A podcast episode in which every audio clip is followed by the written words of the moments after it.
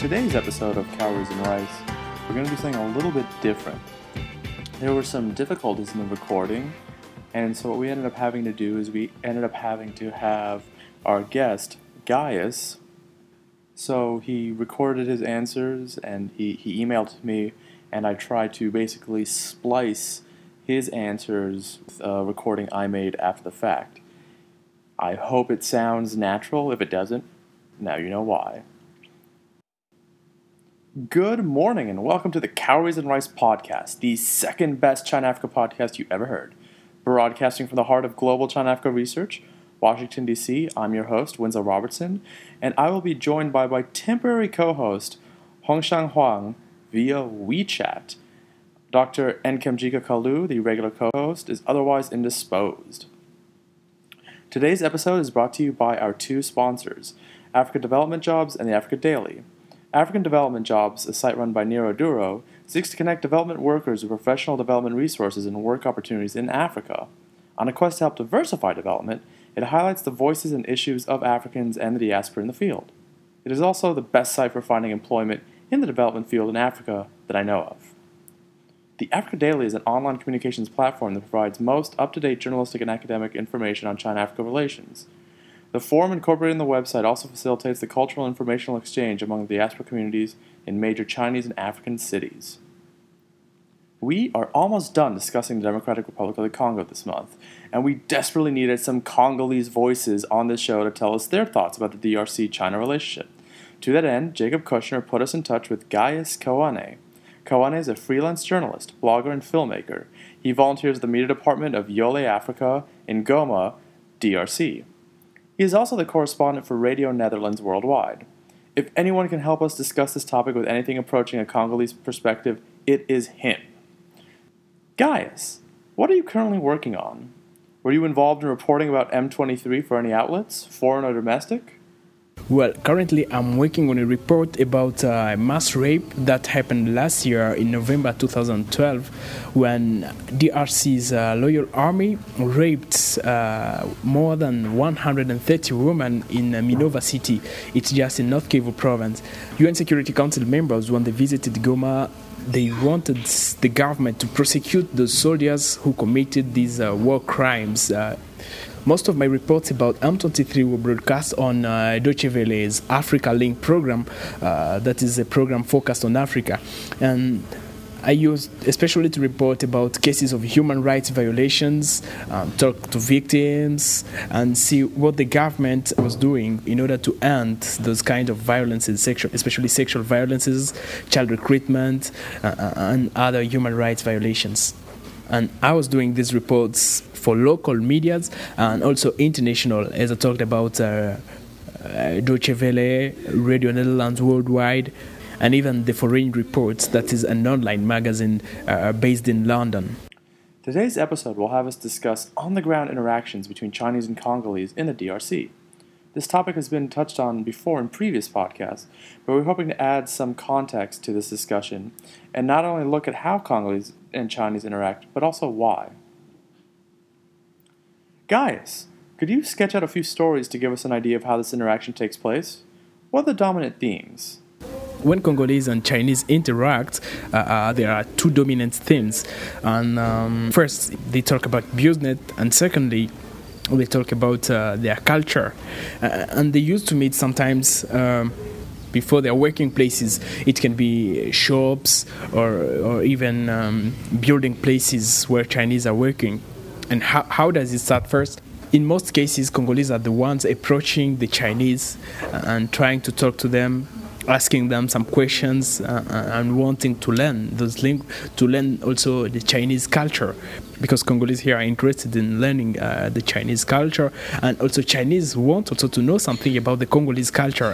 Uh, uh when they meet in those places, there is that cultural exchange, and they learn from each other. The other term is especially business because you know most of Chinese here in DRC are, are selling their merchandise, uh, and when they meet with uh, Congolese, Congolese also are curious. then then they have to interact maybe to talk for long uh, because they have to bargain the price uh, and sometimes you you see customers complaining about the quality saying uh, yes it's very cheap but the quality is also very low and those are kinds of interaction uh, the two main dominant themes that are business first and then also cultural exchange. Is it all right to tell us how you personally view the chinese presence? Why? Personally, uh, uh, I don't see anything wrong with the Chinese presence in, in DRC. Uh, but what I don't like is the fact that most of products they bring, uh, or most products coming from China and this and Chinese sell here in DRC, uh, are second quality products. Most of them are fake. And when, for example, uh, you have a phone you could buy for $300, they bring it to you at something like $20. Really, that has a, a bad consequence on the DRC's economy because people will not be able of buying expensive and then you will see that also the cost of life will be very very low and people will be accustomed to this kind of life, buying things cheaper and cheaper and cheaper.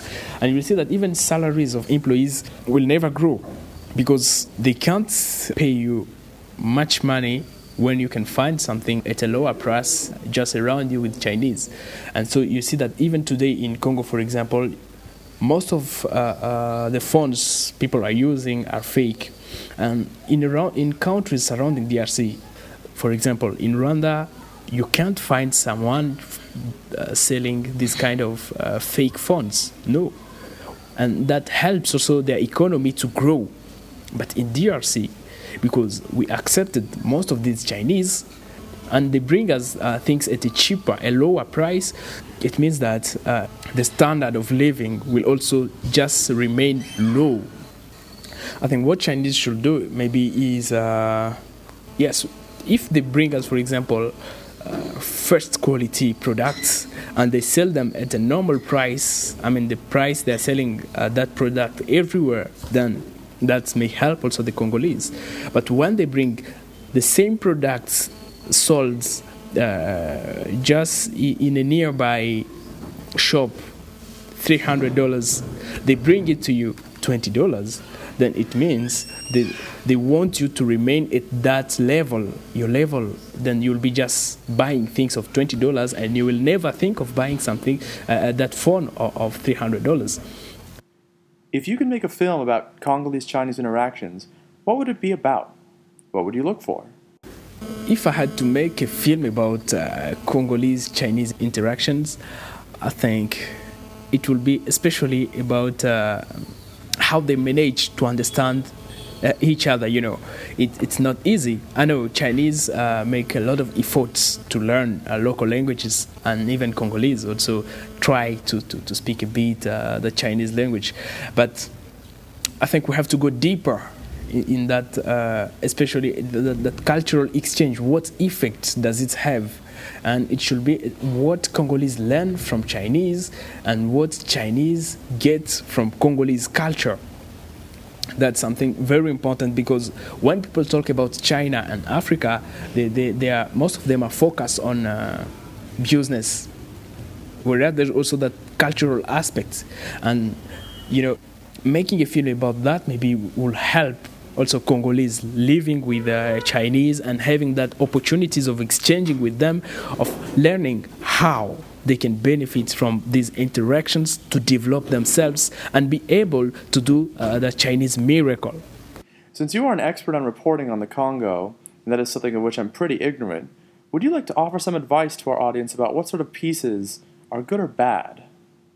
Yes, uh, reporting on Congo, you know, there are a lot of things, uh, a lot of stories, good stories, and also bad stories from Congo.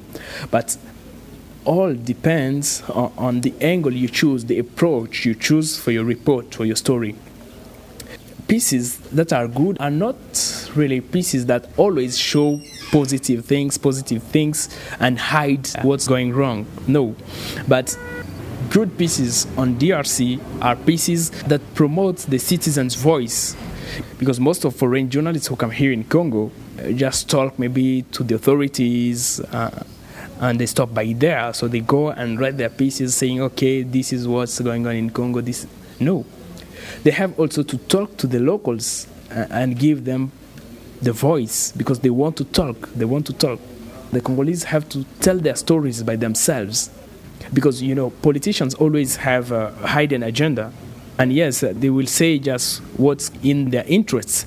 They may need, for example, uh, uh, more support from the international community, so uh, they will change the reality in, in that way. But those pieces that features Congolese voices, then you will understand what the Congolese are thinking, what's life like in Congo, in DRC.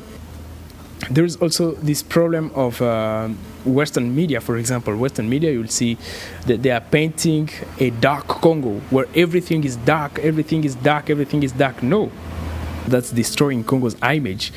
Uh, the good pieces on DRC are, are those pieces also showing that in Congo, even if the system, for example, is corrupt, but you will also find in DRC people who are loyal, people who are not corrupt, people who are fighting against that corruption if, for example, in DRC they talk about let's say they'll talk about rape, for example, they say okay, women are raped.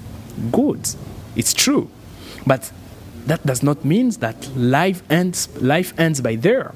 Those women are raped, yes, but they also struggle for their life. They also struggle for justice.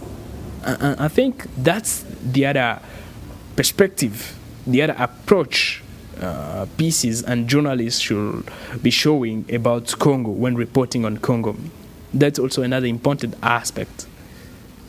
If there was one thing about the Chinese Congolese interaction that you could change, what would it be?